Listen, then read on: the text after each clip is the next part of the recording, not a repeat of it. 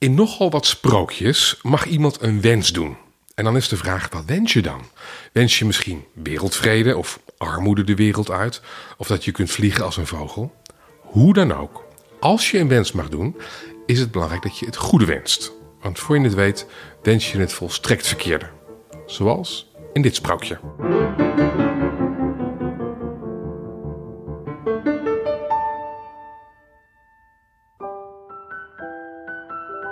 Leontien Hogewegen, welkom. Wat zou jij wensen als je het dan ook kreeg? Wat zou ik wensen? Oh, wat goeie. Ehm, nou, we wij wonen net sinds vijf weken in Haarlem. En ik zou wensen dat we met ons drietjes, mijn man en onze dochter en ik, dat we echt onwijs gelukkig worden in Haarlem. Hier op deze plek? Hier op deze plek, ja. Dat is een mooie wens. Ja. Je gaat een verhaal vertellen over de drie wensen. Ja. Vertel. Het verhaal gaat over een arme houthakker. En ehm, hij leeft met zijn vrouw in een bos, aan de rand van het bos, in een klein huisje. En uh, die houthakker is eigenlijk totaal tevreden. Hij houdt namelijk heel erg van buiten zijn. Hij heeft werk wat hij buiten doet. Het is in het bos. Hij heeft een vrouw, daar die blij mee is. Uh, ze hebben altijd genoeg te eten, want zij werkt in een klein groentetuintje. Uh, bij hun huis hebben ze een klein groentetuintje, dus ze hebben altijd genoeg groenten. En als hij net iets meer hout verkoopt dan anders, dan kan hij daar nog lekker een sucadelapje of een worst of zo bij kopen. En ja, hij blijft eigenlijk altijd arm, hoeveel hij ook hout hakt. Maar af en toe heeft hij toch in net iets lekkers of een lekkere appelbol. Het is nogal een lekker bek. Dus hij geniet dan heel erg als er opeens iets extra's dan alleen die groenten. En uh, op deze bewuste dag uh, is hij net klaar met hout hakken. En hij loopt naar huis en dan hoort hij opeens: Help! En dan kijkt zo, hè, waar komt dat nou? Vandaan. Want er woont ook helemaal niemand. Er is eigenlijk nooit iemand daar in dat bos. Het is een groot bos waar helemaal niemand komt, behalve hij. Zij denkt, oh, dit was niks. En dan uh, wil hij verder lopen en dan hoort hij weer, help. En ik denk, hè, komt dat van ver weg? Het is zo zacht. Help. En dan opeens ziet hij dat eigenlijk vlak bij zijn voet, net buiten het pad, ligt een piepklein mannetje. Echt uh, een beetje de grootte van een veldmuis. En uh, die ligt onder een tak. En het mannetje is helemaal bleek. En zijn oogjes puilen helemaal een beetje uit. En, uh, en, die, en die ligt klem onder dat tak. En dat mannetje kijkt nog net naar hem op. En weer. En, en nou, hij, hij stapt op dat mannetje af en haalt die tak van zijn rug. En dat mannetje kan eindelijk ook weer ademhalen. En um, ja, heel langzaam uh, komt dat mannetje bij en krijgt een beetje kleur op zijn wangen. En die, en die, en die uitpuilende oogjes die worden rustig. En er komt uh, glans uh, terug in die ogen. En een mannetje zegt, jeetje, ik was, ik was gewoon bijna dood. Ik was paddenstoelen zoeken en opeens begon het te waaien en die tak valt op mijn rug. En ik kon geen kant op en er komt hier niemand. Dus als jij er niet geweest was, joh, ik, ik, ik was gewoon gestorven. En nou, hij moet echt nog ook een beetje bijkomen, maar hij is zo blij. Dus hij zegt tegen die houthakker van... Ja, weet je, uh, ik wil ja echt iets terug. Ik wil iets terug doen voor jou. Nee, je was echt die houthakker. Je had voor mij hetzelfde gedaan. Doe niet zo raar. Ik ben blij dat ik iets kon doen. En uh, ik maak hier nooit wat mee. Dus uh, ik, ben, ik ben al lang blij dat ik je kon helpen. Nee, nee, zegt hij. Nee, nee, nee, nee. Ik was bijna dood. Je krijgt van mij een wens. Je mag een wens doen en ik zorg dat die wens uitkomt. Nee, zegt hij. Hij herpakt zich. Hij zegt: Nee, weet je, één wens. Wensen is moeilijk. Je moet echt goed nadenken over wat je wenst. Ik geef je geen één, niet één wens, ik geef je er drie. Want denk goed na wat je wenst. Oh, zegt die man nou. Uh, dat, volgens mij heb ik wensen genoeg, zegt hij dan. En uh, hij moet lachen. En weg is het mannetje, snel als een veldmuis. Vloep, is het mannetje weggerend.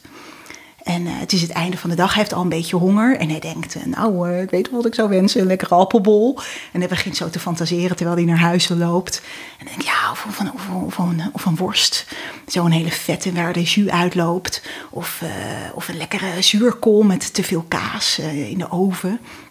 Oh ja, en dan met, eh, en met spek en met worst, dubbel op.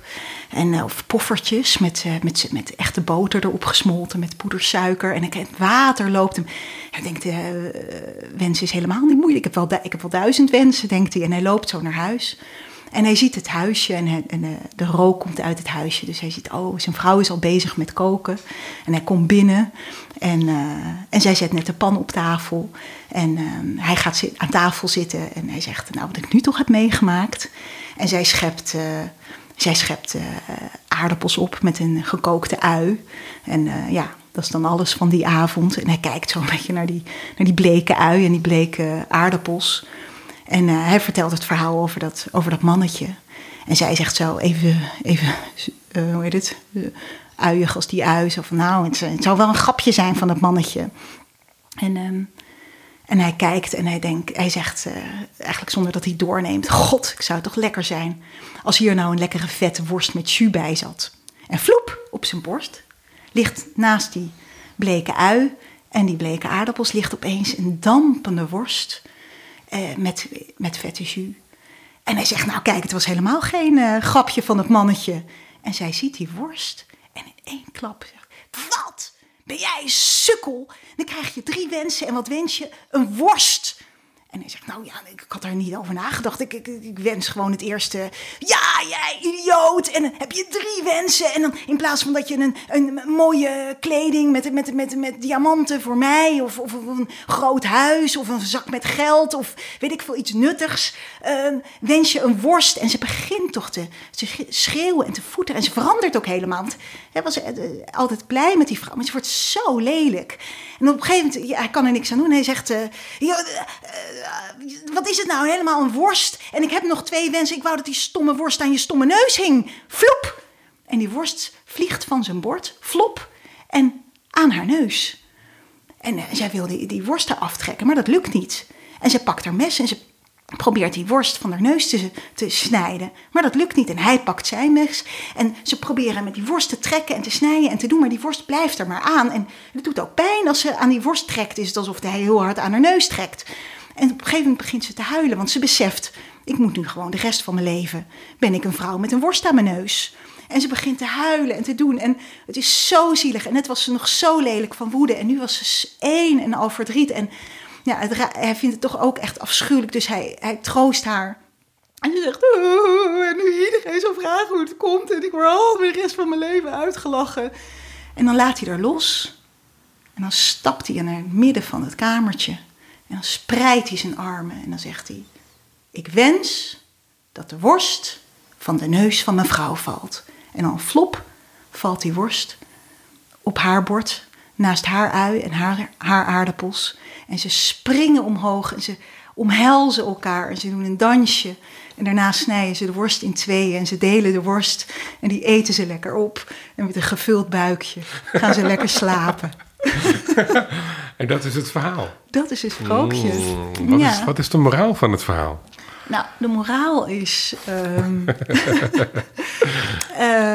nou ja, wat het mannetje al zei, denk goed na, wensen is niet makkelijk. Wensen is niet niks. Nee, wensen is niet makkelijk. Wat wens je?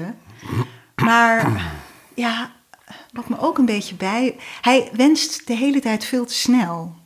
Hij denkt eigenlijk helemaal. Hij wenst eerst gewoon uit een soort van smulpaperij, zeg maar. Gewoon, oh, hup, een worst.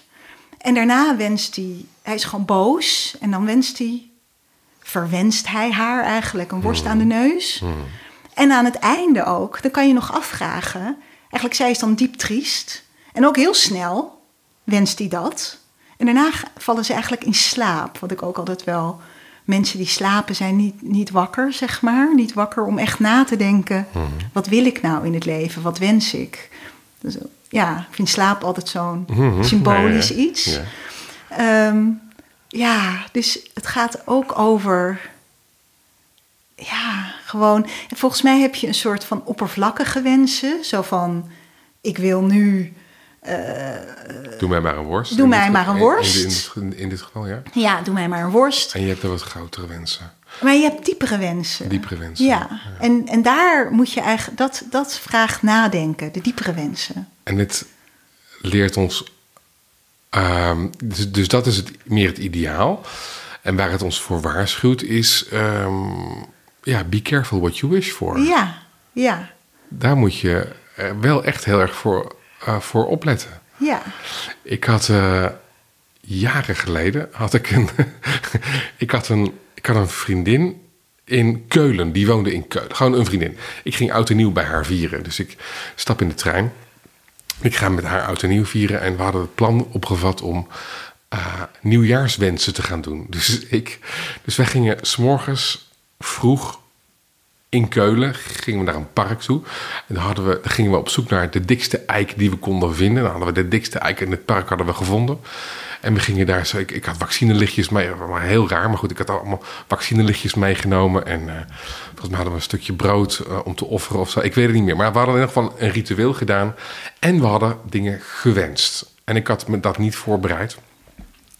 En ik wenste op dat moment heel spontaan dat, ja, wat was het nou, dat in het komende jaar, 2014 was dat, dat ik alles mocht loslaten wat me verzwaarde. Dat was de wens.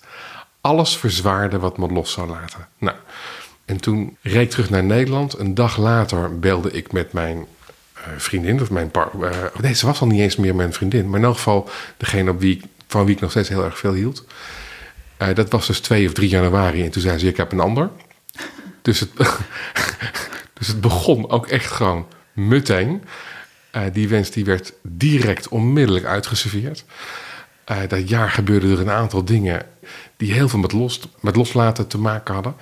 En tien dagen voor het einde van het nieuwe jaar overleed mijn vader. Dus daarna heb ik nooit meer iets gewenst met nieuwjaar. Omdat, ja, be careful what you wish for. En was het achteraf gezien ook wel een verlichting dat die vrouw een ander had? Was het eigenlijk wel goed? In zekere zin, ja, absoluut. Ja, absoluut. Ja, ja, ja, zeker. Alleen op het moment ervaar je dat niet zo. Ja, op het moment zelf is het wat lastiger. ja. Ja. En je jij- vader, was hij ook, ook verlost van iets hij, was met drie, zijn sterven? hij was drie jaar ziek. Dus in die zin. eh, maar ik vond het wel een mooi symbool. Dat het, weet je, als je tien dagen voor het einde van dat jaar dan eh, sterft en dan gewoon begraven één dag voor oud en nieuw. Jee. Eh, dat was nog wel eventjes een soort van, eh, nou hier alsjeblieft. Oh, ik krijg er kippenvel. ja. Ja, be careful what you wish for. ja. Hoe- Hoe heb jij dit in jouw leven? Herken je dit? Ja, ja, ja, ja. Wel ook eh, in de liefde willen dat iemand, dat het iets wordt met iemand waarvan het eigenlijk duidelijk is dat het totaal mismatch is.